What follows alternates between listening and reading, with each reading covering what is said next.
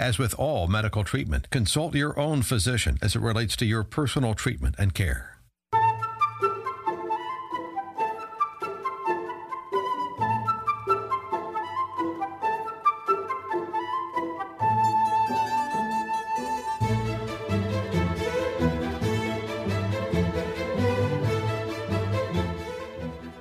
It's time for Wondrous Roots Your Health from the Ground Up. Certified holistic health practitioner, nutritionist, and traditional apothecary herbalist Rebecca L. Montrone employs the modalities of diet, lifestyle management, nutritional supplements, bioidentical hormones, and botanicals to help bring healing and optimize health. Whether you're dealing with serious illness or simply looking for a tune up, Rebecca welcomes the opportunity to help you achieve your health related goals. To join the conversation, dial 357 1290. Now, here's Becky. Good afternoon. Here we are, January 12th, and it's cold out there today here in the Monadnock region. Yeah, it's been cold for a few days. I don't think the wind is as bad today, Forrest. Not quite, but you, you don't worry. You're not going to see the light of day. You know, you're you're here till you're here till midnight today. Oh, how fun. Talking with Forrest Sundstrom here in the WKBK studio. He is a producer of Wondrous Roots, Your Health from the Ground Up. And uh, we're going to be talking today about diet, in particular, uh, some problems I've seen uh, with clients uh, and vegetarian diet, vegetarian vegan type diet. And I know we've talk we talk about diet a lot, but I had a recent uh, contact from someone who said in the last year or so I've become vegetarian and most recently I've been trying to stay as vegan as I can. I was vegan for about six months and I absolutely loved it and really thrived with it and how it made me feel. I went through some health problems at the beginning of last year, lots of abdominal pain, blah, blah, blah, blah, blah. So this is what I have found uh, to be the case when I've worked with people who have been following a vegetarian diet for a length of time. Uh, usually, the initial feeling, especially if, if it's a type of vegetarian or vegan who actually eats vegetables, some don't. They just avoid meat, so they eat a lot of bagels and and uh, cereal. You know what I'm saying? Like sometimes vegetarianism, yeah, sometimes vegetarianism has nothing to do with fruits and vegetables, but but I'm talking about people for whom it does, and how health can feel fantastic for a period of time and then start to slowly go downhill. So, we're going to talk about that. But first, let me introduce myself. For those of you who might be listening for the first time, my name is Rebecca Montrone. I am an herbalist and holistic health practitioner, nutritionist. I have a practice here in Keene called Wondrous Roots at the Miller Forge building up on the third floor. Uh, that's on Roxbury Street, right off Central Square. So we are open there 9:30 to 5 Monday through Friday. We can be reached at 603 439 2603, or you can go to my website, wondrousroots.org, and contact me there. That's very easy to do. It just comes to my private email. I'm the only one who sees those contacts, and you are welcome to do that. Invite you to do that. This is also a live radio program we're talking today, so uh, the lines are open. If you want to ask a question, it doesn't have to be related to my topic. Uh, you want to give a tip or or make a comment or whatever, please feel free. The number here is, again, if you're outside of New Hampshire, 603 357 1290. Here in New Hampshire, 357 1290. The call letters here. You're listening on AM uh, 1290 or FM 94.1. You can also listen from anywhere. Uh, live streaming from the internet. That's WKBKradio.com. And uh, we've had a crazy week, Forrest. I waited for Dan to get my posts up, and I haven't added them to my website. So, so anything you want to hear that uh, I know some people have asked me for certain programs to listen to again. So just go to wkbkradio.com podcast. You'll see Wondrous Roots, and you can just click on whatever you want. I'm not sure what the latest one was, but um, was last week's. Yeah. Okay. So uh, yeah, last week I had Justin Garner, and uh, Justin Garner, a clinical herbalist from uh, Brattleboro, Vermont, and I love having him on this program. He's a wealth of information. He is uh, super knowledgeable. If you listen to the programs I do with him, he knows pharmacology so, so well. I promise you, much more than uh, your average doctor is trained in. Uh, when it actually comes to how pharmaceutical medications work, and then also how herbs work, because that's all pharmaceutical. That's true pharmacy. And uh, he's a wonderful resource, and uh, he's going to be back. We talked already about doing another program in perhaps uh, four to six weeks. Also, have talked with uh, frequent co-host Raymond Eli- Raymond Elias from Toronto, and we're planning to do something soon, as well as John Hike out in Ohio. And actually, speaking of John, uh, want to mention he sent me this week. I've actually got to open my newsletter. Uh, yeah, let me tell you that. I publish a newsletter about what I'm going to be doing on the radio every week, and you can receive that privately in an email. If you just go to wondrousroots.org, there's a place right there in your face to sign up. It doesn't pop up. I hate pop ups. I will never that do that to anybody. Um, but it, you can find it, and you just enter your info, and you I will add you to my email list. Um, in the meantime, uh, this went out. Forrest mentioned to me I didn't see it on Twitter, and I said it, it tells me Constant Contact tells me it posted to Twitter at 10:15, but it didn't. So if you do have Facebook, you can go to Facebook, the Wondrous Roots Facebook, and you can get the you can click on and get the newsletter for today. Um, so anyway, because the reason I I say that is I talk about stuff that I can only talk so much in an hour about something. And there's always some references there that you might find a benefit and enjoy. So the one that I'm talking about right now was, uh, let me just open the newsletter myself. Um, it says uh, a vegetarian diet can be harmful for your health. But down at the bottom, now you all, if you've been listening to me for a while, you might have thought she is such a conspiracy theorist. And uh, I do believe there are a lot of conspiracies out there. And so I don't think I'm always looking for a conspiracy, but I think I can recognize a conspiracy pretty well. And I've talked before about how the Rockefeller Foundation, um, at the turn of the century, so the big Standard Oil and all of that, and how there was a monopoly on the oil industry from the Rockefellers, and then how the Rockefellers figure out with these petroleum products and things like that, they could make some really swanky drugs and uh, set out then uh, with the Flexner report, which was a bogus report, to uh, find fault with because the vast majority of people at that time were using what's loosely called homeopathic medicine. Um, strategies.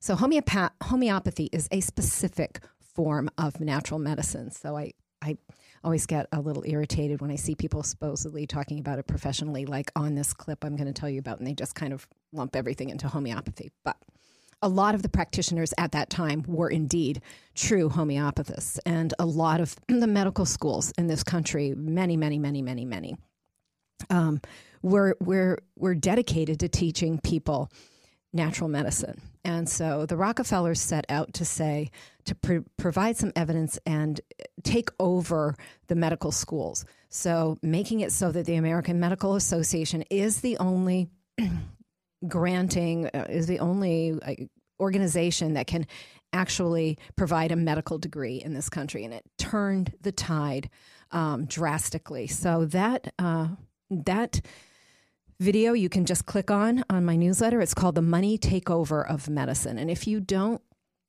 have my newsletter, big whoop, you just go to YouTube and put in the money, t- put in your, in your, in your search bar, YouTube, The Money Takeover of Medicine, and you'll see it right there. Um, but that tells us what happened here in this country and why we are where we are right now.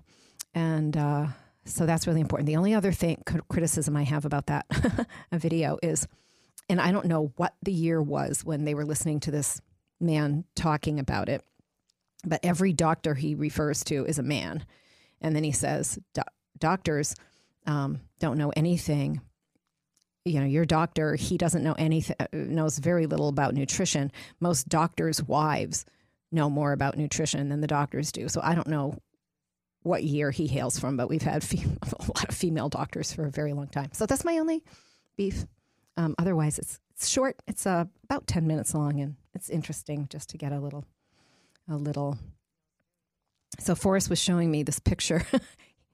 before we uh, came on the air of this really cool recipe. It looks like a baked avocado, like instead of a baked potato, like instead of a stuffed potato, it's like an avocado with a with bacon um, on top, half an avocado with bacon on top. You know where that comes out of the avocado, and then an egg, right? Like a whole egg in the oven.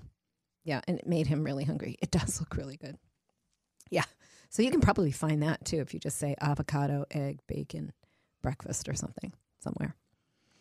So anyway, we're going to talk about. I want to, want to say, um, and it kind of like uh, with this program, what I did was I actually went through three case histories of my own clients who had problems with vegan, vegetarian type diet. And I think that that's interesting because it's all well and good, right, to talk about things in concept. Um, but it's really kind of more telling if we can see how these things affect people uh, over time. So uh, I think this is really interesting. I, I have to read this because um, uh, I say this is not so wondrous roots after all. The American Vegetarian Society was founded in 1850 by Sylvester Graham, right? I think graham crackers. 17 he, birth, he, he was born in 1794 and lived till 1851. An early advocate of dietary reform in the United States and the inventor of graham bread made from chemical-free unsifted flour. Highly influential. Graham promoted vegetarianism and a high fiber diet as a cure for alcoholism and lust. Graham preached that an unhealthy diet, one containing the confounding variables of meat and white flour, stimulated excessive sexual desire, which irritated the body and caused disease. John Harvey Kellogg, cornflakes, 1852 to 1943, followed in Graham's footsteps, inventor of cornflakes and a process for making peanut butter. Kellogg advocated a high fiber vegetarian diet to combat the twin evils of constipation and quote unquote natural urges. yeah. Kellogg preached against sexual activity even in marriage. How did you know that, right? You're never going to you're never going to think about cornflakes the same if you are listening to this.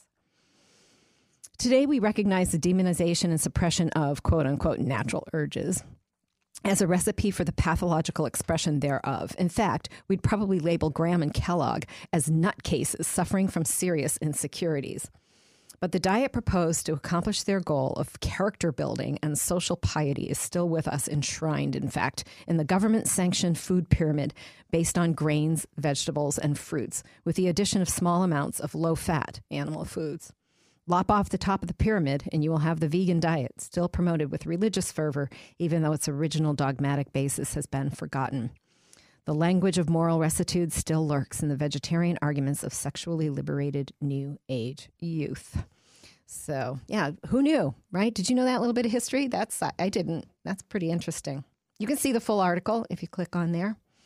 Um, so this was uh, uh, this uh, some of the nutrients that we see missing, I, I, would go to too. And there's a whole article you can pull up there. Uh, Weston A. Price Foundation is a great, is pretty much my my reference point for these things today. Um, but we need animal foods for certain critical nutrients, and among those are vitamin A, vitamin D, vitamin K2, vitamin B12, vitamin B6, and zinc. So when I have people who are vegetarians, vegans, and want to continue to eat that way, I always recommend nutrients to um, replace those, uh, to furnish those nutrients. And people say, well, there's lots of carrots. Well, carrots is not vitamin A, folks. It is absolutely not vitamin A. And a lot of people don't convert carotene to vitamin A. We need vitamin A from fish oil and butter and things like that. Uh, so, anyway, vitamin D, you're not going to get enough from the sunshine. And especially on a vegetarian diet, you're gonna your cholesterol is going to be in the toilet, and you need cholesterol in your skin to make vitamin D. Vitamin K2, which is huge for bone health, and um, is, is is found in animal foods. So that one is really important. Vitamin B12. So I don't even count on people eating steak to get enough B12 uh, because we don't know if we make intrinsic factors. So I always use something uh, under the tongue.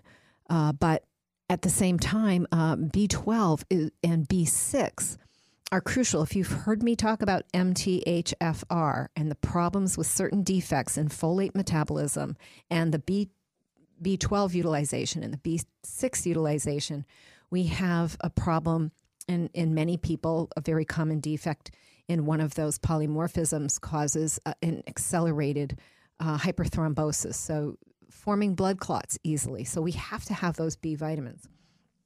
Very, very, very, very crucial to uh, health. And we don't get those in a vegetarian diet, in a vegan diet.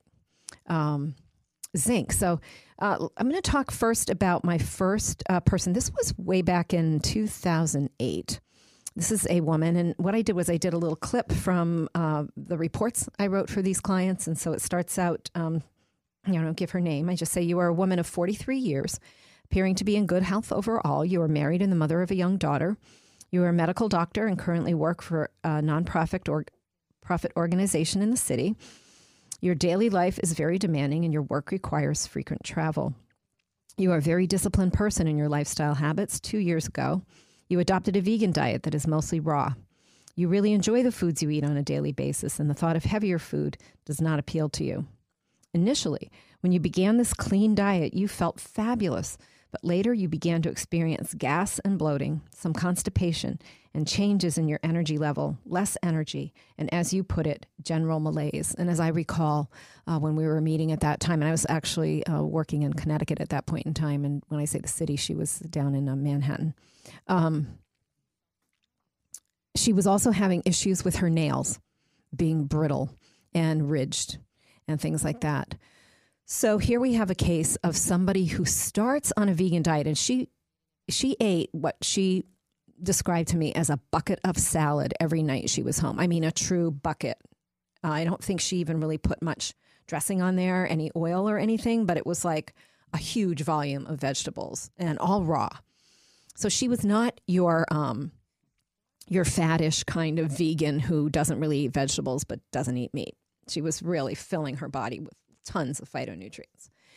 And I think for people when they initially do something like that, it's almost just like a cleanse. You know, you kind of just eat foods that are like that. They have a lot of phytonutrients and everything. And your body has, if you've just adopted this type of diet and you've been eating foods that provide things like vitamin A and D and your essential fatty acids, which is really lacking in the um, in the vegan and vegetarian diet, then you you don't notice right until those stores become expended. And then kind of, you know, the you know what hits the fan. You're just like, wow, I just felt like I ran into a wall.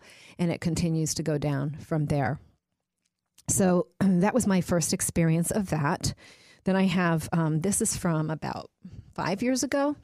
And the next two people that I'm going to um, reference are married. So they both came to me and uh, with these complaints. So here is first the man. You're a married man of 28 years, appearing to be in good health overall. However, you comment you are sick and tired of being sick and tired. You feel as though your energy could be better. You sleep well but do not feel rested. Your list of health concerns at present includes fatigue, digestive issues for the last 15 years, halitosis, which is bad breath, um, chronic and long standing, acne, low libido, uh, memory difficulty, so no sex drive, like just uh, interesting, memory difficulty, dandruff. And then in his wife, you're a married woman of 30 years, uh, and appear, appearing to be in good health overall. You mentioned digestive issues and state that you would like to be better informed regarding how to be more healthy in general. During our interview, other concerns that were mentioned include short term memory problems for three years, irregular periods, significantly decreased libido. I guess, you know, that, I guess Kellogg and Graham were right. Because you've got here, you've got a married couple, no kids. They're 29, 28, and 30 years old, and they have no sex drive. uh, sinus pressure, always cold, sinus pressure with mucus, weak bones, as she described it, at times painful bones, tendonitis, joint pains, chronic gas and indigestion, headaches. So, you know, what did I do um, with them? So I'm going to go into that a little bit, and that's not on my. Um, that's not on my thing, but I'm going to tell you uh, the supplements I put them on, and it does look like a lot because it is because there's all these nutrients that they weren't getting in their diet. So I had them on a multivitamin with some vitamin D, uh, high level of vitamin D, and uh, things like that. Um, some methylcobalamin, some some vitamin B12 because they're not eating meat, so they're not getting vitamin B12. Vitamin B12 is very poorly absorbed from non-heme, um, so non-meat uh, uh, sources. Then um, some extra vitamin D3 with K2 because they're not getting vitamin K2 or vitamin D3. So now another supplement of vitamin A from fish liver oil. So there's another pill to swallow, some extra zinc. Uh, there was some in the multi, but um, the vegetarian diets are really low in zinc, and zinc is super important for your sex drive.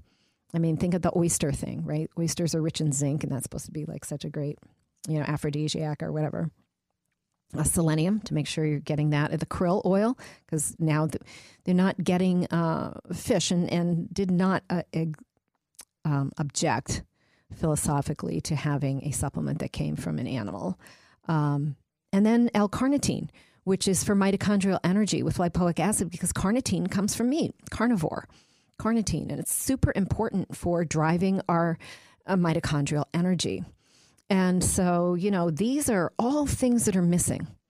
And their diet, as I recall them um, talking about food, they loved a lot of, um, they're Latin American, right? So a lot of the Latin American foods. So corn, rice, beans, that kind of thing. And it wasn't like they, they were eating, you know, um, they were eating we're not eating a colorful diet let's put it that way. So again not people who were just obviously they why would they seek me out and pay me to try to get their nutrition straightened out if they just were you know just kind of a junk food type of vegetarian?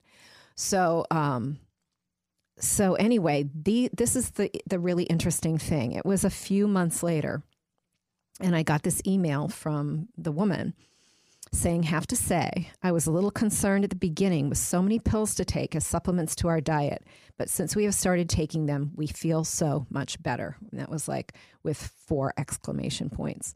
So it just goes to show things need to be more balanced and it's important. Um, I'm going to go a little bit into some of the nutrients that are.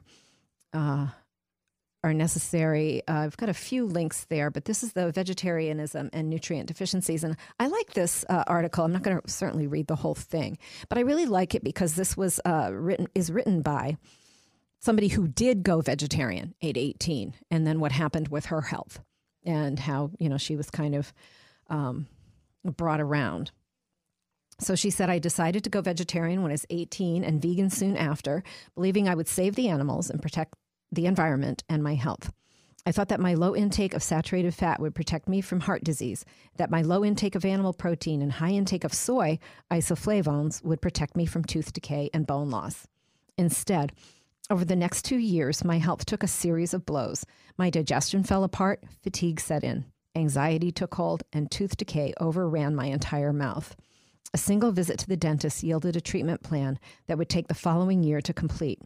I was a mess and I didn't know why. So I want to go back. And another thing that I printed in my um, newsletter is this, um, and it's from, I think it might actually be in that article. I think it is, yeah. But Weston Price, remember, he's the dentist I always talk about who uh, did a lot of study around the world on various components of, of Native people's diets and their health. So here I'm, I am going to read this. When Weston, because this is really cool, because I didn't know this about shellfish, and, and um, that's just a tease. I'll get there. When Pr- Weston Price traveled to the South Sea Islands of the Pacific, he hoped to find plants or fruits which, together, without the use of animal products, were capable of providing all of the requirements of the body for growth and for maintenance of good health and a high state of physical efficiency. What I love right there about that was Weston A. Price did not did not set out to uh, try to slam the vegetarian diet. He was hoping he was going to find that that works, that you can get all the nutrients you need from fruits and vegetables. He was disappointed.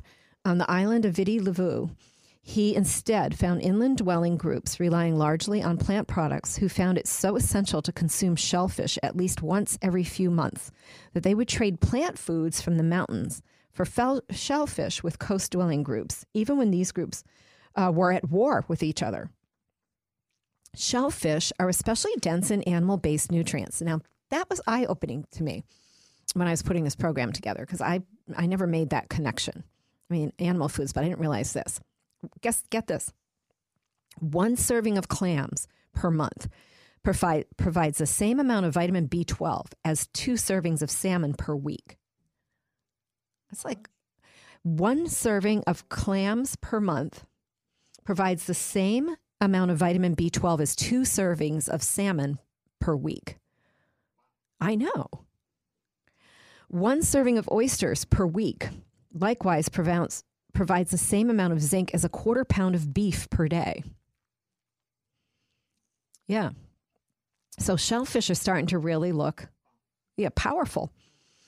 People who wish to uh, minimize their intake of animal products would do best to consume small amounts of shellfish to obtain these nutrients.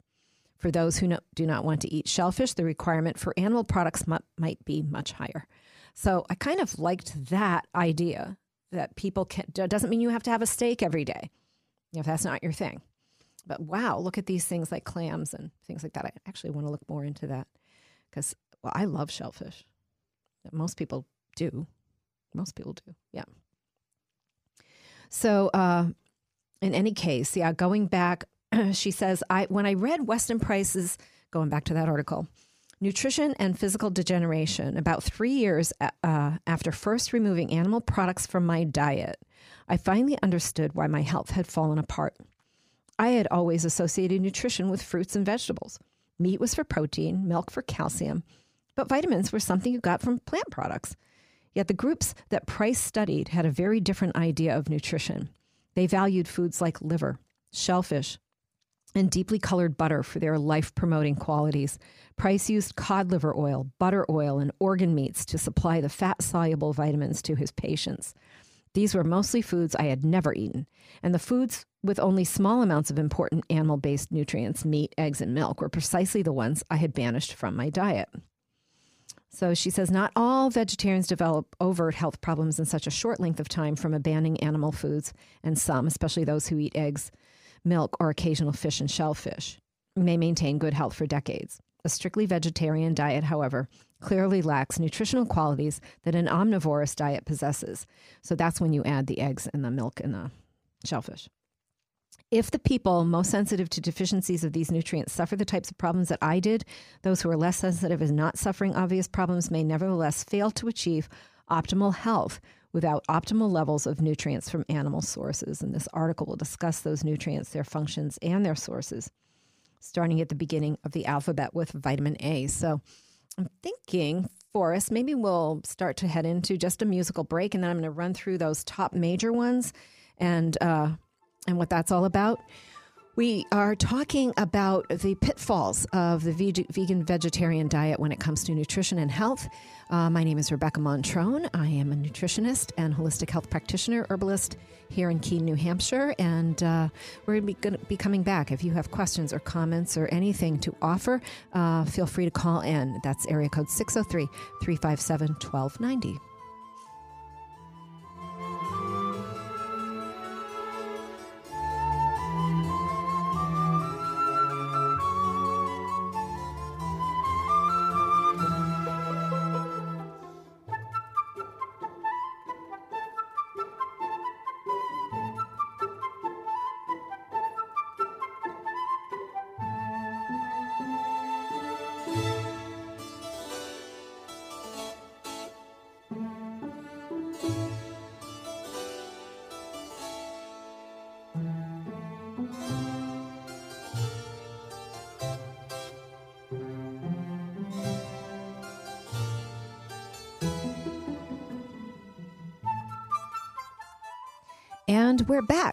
We are talking here Wondrous Roots, your health from the ground up. We are in the uh, the um, okay the okay so okay I just blanked because I just was glancing at my email because I thought sometimes people like send in a question and then I saw something.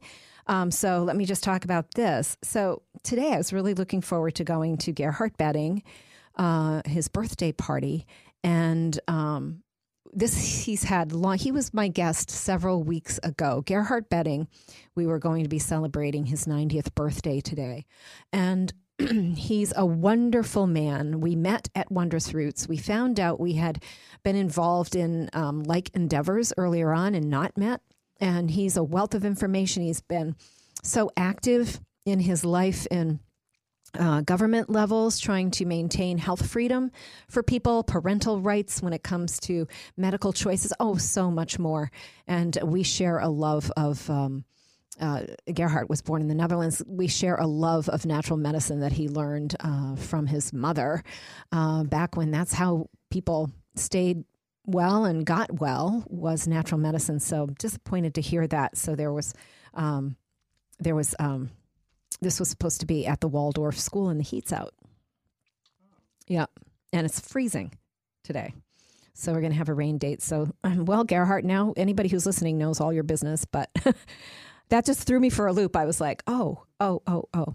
And I did put that in my newsletter. You see a picture of Gerhard there. And if you click on his name, that's a hyperlink to his, he um, has done, oh, years of uh, a biweekly YouTube uh, program. And they're fascinating. He's a wonderful, wonderful man. So, anyway, happy birthday to you, Gerhard. And uh, we'll look for the rain date.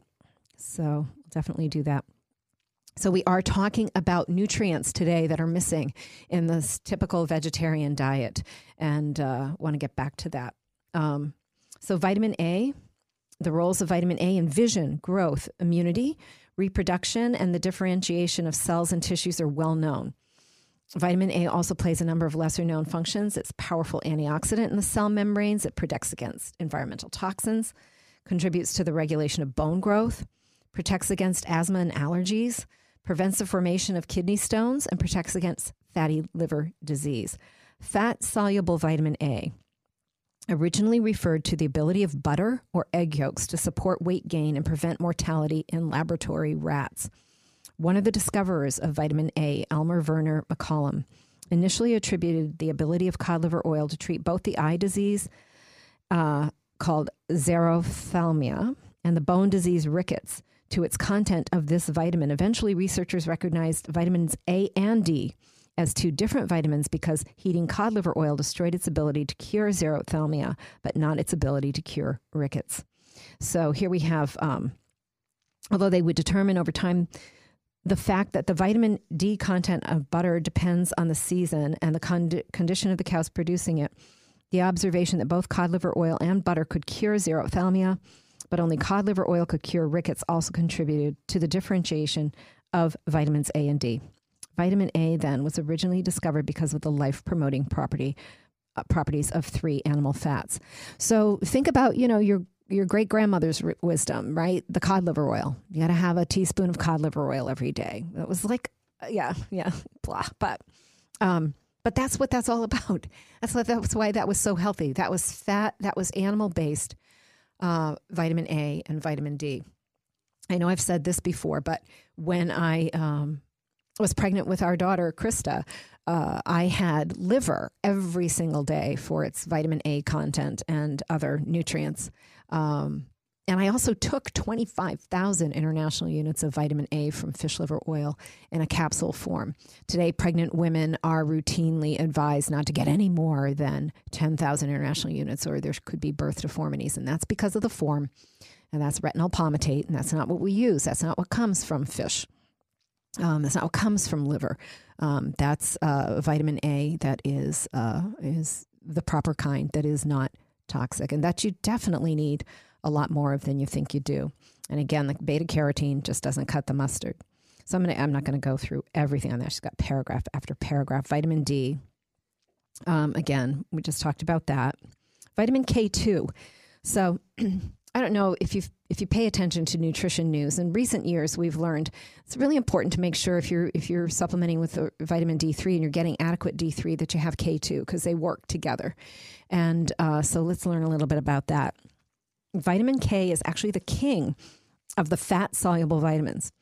Vitamins A and D cooperate to tell cells which proteins to make. Vitamin K is responsible for activating these proteins and making them functional by conferring upon them the ability to bind calcium. In addition to its classically understood role in blood clotting, clotting, vitamin K is necessary for the deposition and organization of calcium salts in bones and teeth, the protection of blood vessels, kidneys, and other soft tissues from abnormal calcification and the synthesis of important lipids involved in brain metabolism. Okay, so in the short form, in my words, that's like vitamin D3 is helping to get calcium into your bones if you have vitamin K2 present, because we don't want to just have the calcium, uh, be taking calcium and vitamin D and having that sticking in your arteries or your soft tissues and causing cardiovascular disease and things like that. So K2 is really important. Vitamin K comes in two forms, K1 and K2, and that's wrong. There's also a K3, but that's a prescription only. And um, we've talked about that in the um, anti cancer treatment called vitamin CK3. Um, but anyway, the fi- forms that we can actually have access to in supplement form uh, or or uh, things like that, or food form, like you're not going to get too much K3 out of any food, but uh, you can't just take it as a supplement. It comes in forms K1 and K2. Vitamin K1 is found in green plants, while vitamin K2 is found in animal fats and fermented foods. Vitamin K1 is preferentially used for the activation of blood clotting factors, while vitamin K2 is preferentially used for all of vitamin K's other functions. The two K vitamins are therefore not interchangeable. The clearest demonstration of this is the fact that only vitamin K2 is associated with a reduced risk of heart disease. disease. In the Rotterdam study, subjects consumed nearly 10 times more K1 than K2. A high intake of K2 reduced the risk of severe arterial calcification by 52% and reduced heart disease mortality by 57%, while a high intake of K1 that affects blood clotting had no effect. Now, let me um, tell you, because you might be wondering, well, how do I get K2? What am I looking for? You're looking for um, oh, it's called uh, a menaquinone. Uh, now, gosh, what kind do I like? I like. Uh, give me a second. One, one second. Um, MK7, it's called. So in the supplements that I use, that's the MK7. And uh, that form, you only need like 100 micrograms a day. That's like nothing, right? But it's so crucially important. So, like the Thorne Basic Nutrients, two capsules per day vitamin that I use um, for a multivitamin and that I recommend to probably the vast majority of my clients. Or I also have some patch forms. They contain um, the vitamin D3 and the K2 in the proper form and in the proper uh, dose. So, not hard to do, but you want to make sure if you are supplementing with vitamin D, which you should be doing because we're not we're not getting enough of it, um, most of us. So, uh, if that's the case, then make sure you're getting the K2 as well. If you take more K2 than that, like say you take a couple of supplements that have 100 micrograms of K2, that's fine. It's not going to be too much. It's just you don't need that much. It's just pretty cool. Um, so, vitamin B12 required for the synthesis of new DNA, the degradation of certain amino acids, the production of energy, the formation of red blood cells, and the formation of myelin, the sheath that insulates neurons. Its deficiency occurs in four stages, beginning with declining blood levels of the vitamin, stage one, processing low cellular concentrations of the vitamin, stage two, an increased blood level of homocysteine, okay, right? Because it's the B12 and the B6 and the folate that break the homocysteine down. Now, homocysteine causes health problems. Um, and a de- decreased rate of DNA synthesis, stage three. And finally, pernicious anemia, stage four. Irreversible nervous system degeneration also occurs in cases of severe deficiency. So, um, in any case, conventional nutritional uh, wisdom considers vitamin B12 as the one vitamin found exclusively in animal products. There are some bacteria in the small intestine that synthesize absorbable B12, but their presence is unreliable and they face competition from bacteria that synthesize inactive analogs that compete with B12 for absorption. So we can't, um, you know, we can't rely on that. Most supplements, yeah, and this is something I'm always making sure people aren't taking, supply cyanocobalamin, in which each molecule of B12 is attached to a molecule of cyanide. Since B12 detoxifies cyanide by binding it and causing its excretion in the urine, this form might have very poor bioavailability in many people. And if you're one of those people who has been prescribed vitamin B12 shots monthly by your doctor, it's cyanocobalamin. And um, it's just not bioavailable. So it's like, really? So what you want is you want methylcobalamin, hydroxycobalamin, or adenosylcobalamin, or a combination of those three forms, which are um, very bioavailable. I recommend to people generally staying on the side because some people can get too jazzed with methylcobalamin, um, the adeno hydroxy, one or the other, or a combination, well tolerated by everyone. Um, yeah, they say here um, those needing B12 supplements should take methylcobalamin, dibeno hydroxy, uh, the adenin, the adeno, and forms that are more easily utilized. Um, so uh, that's really super important. Vitamin B6 contributes to myriad functions within the body. It is necessary for the production of histamine, which is involved in inflammation in most of the body, but it's essential to alertness in the brain, the production of dopamine, which is precursor to adrenaline and noradrenaline in the adrenals, precursor to melanin in pigmented tissues, and is involved in memory, attention, and problem, problem solving in the brain. The storage of carbohydrate as glycogen, the production of uh, elongated versions of essential fatty acids, blah, blah, blah, blah, blah, uh, and all of these other things. I don't want to read the whole thing. You guys can do that if you want to go to that. Um, says the requirement for B6 is directly proportional to the intake of protein and increases with the use of oral contraceptives and under conditions of uh, hyperthyroidism, liver disease, trauma, stress. Uh, plant foods contain one form called pyridoxine, while animals foods contain a mix of pyridoxal and pyridoxamine.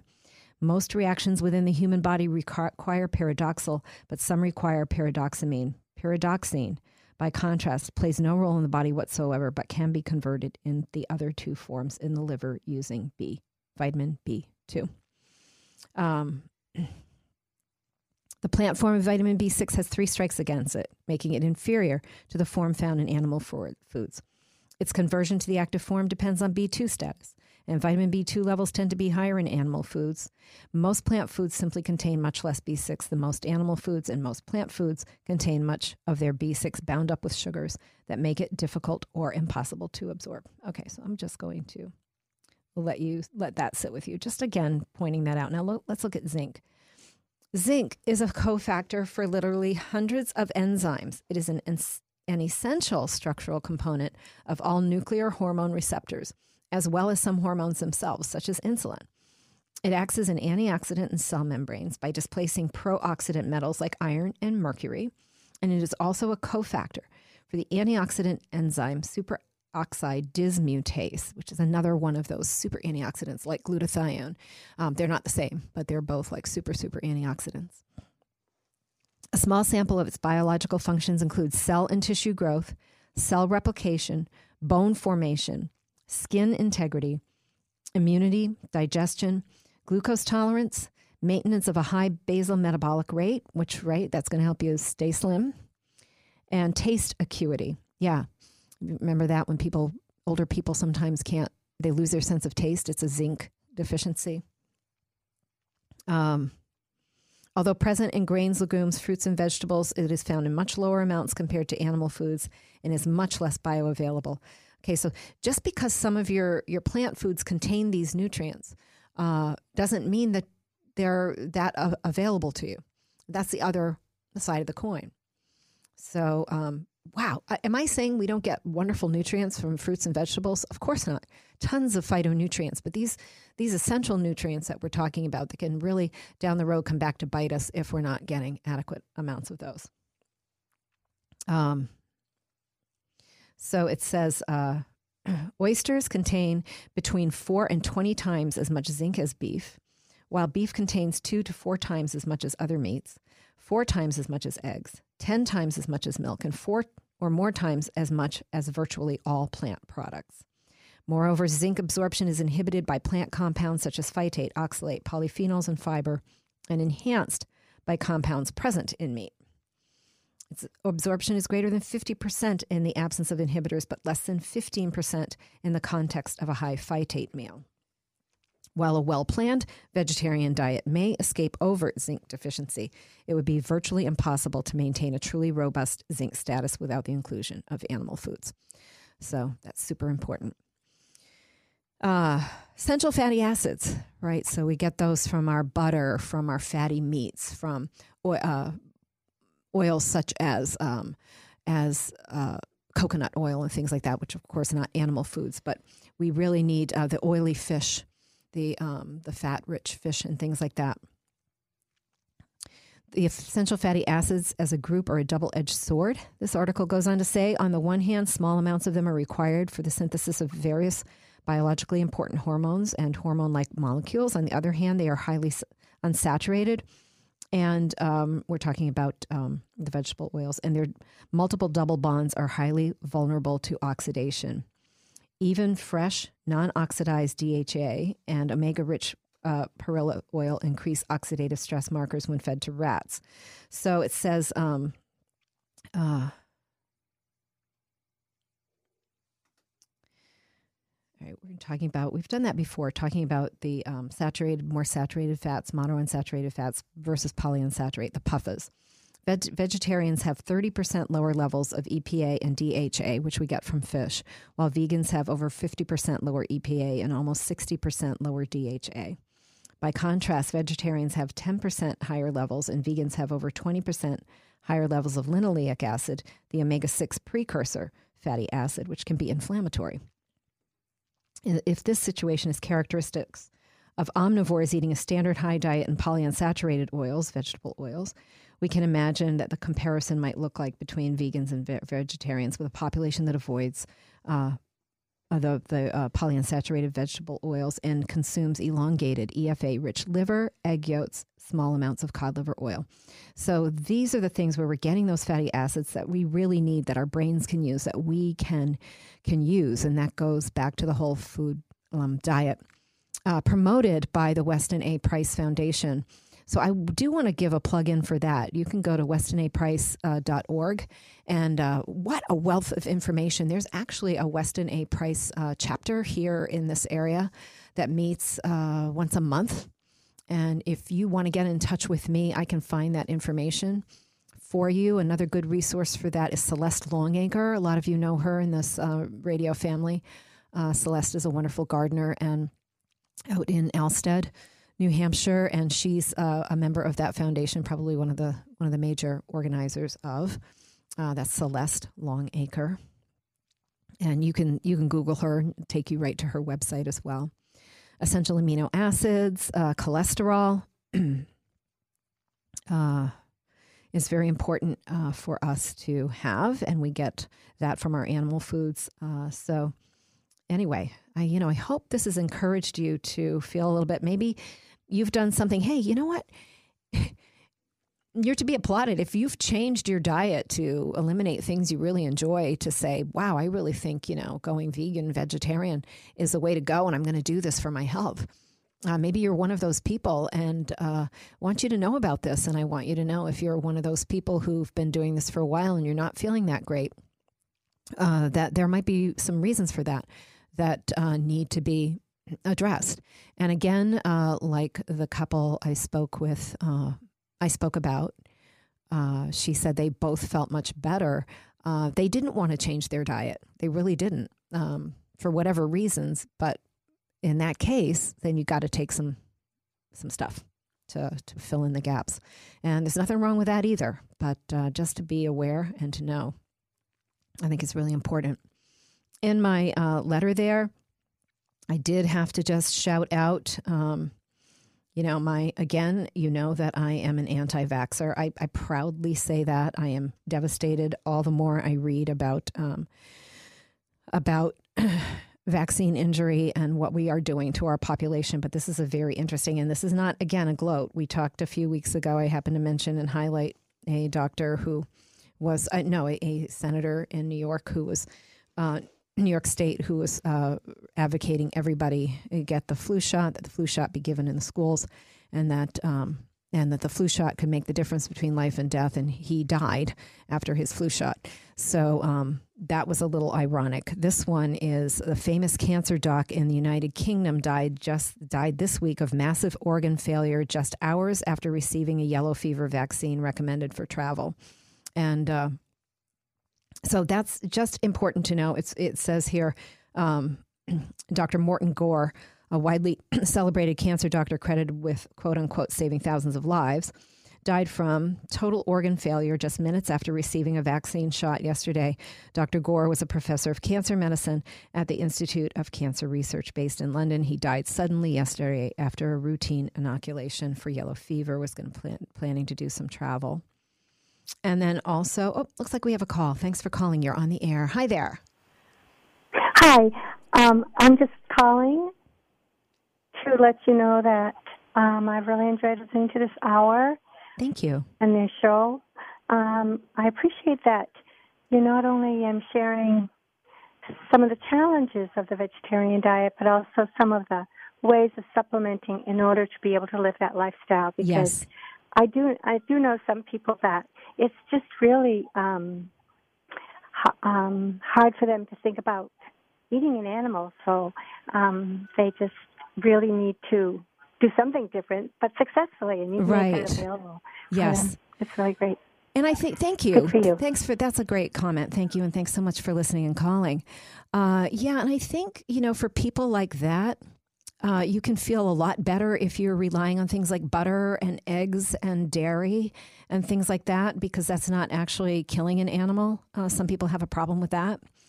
Um, so those things, you know, are, are, they come from animals, but they don't harm animals. Well, I don't like the way they take care of a lot of the animals, but I'm careful with my cage free and my grass fed and that kind of thing.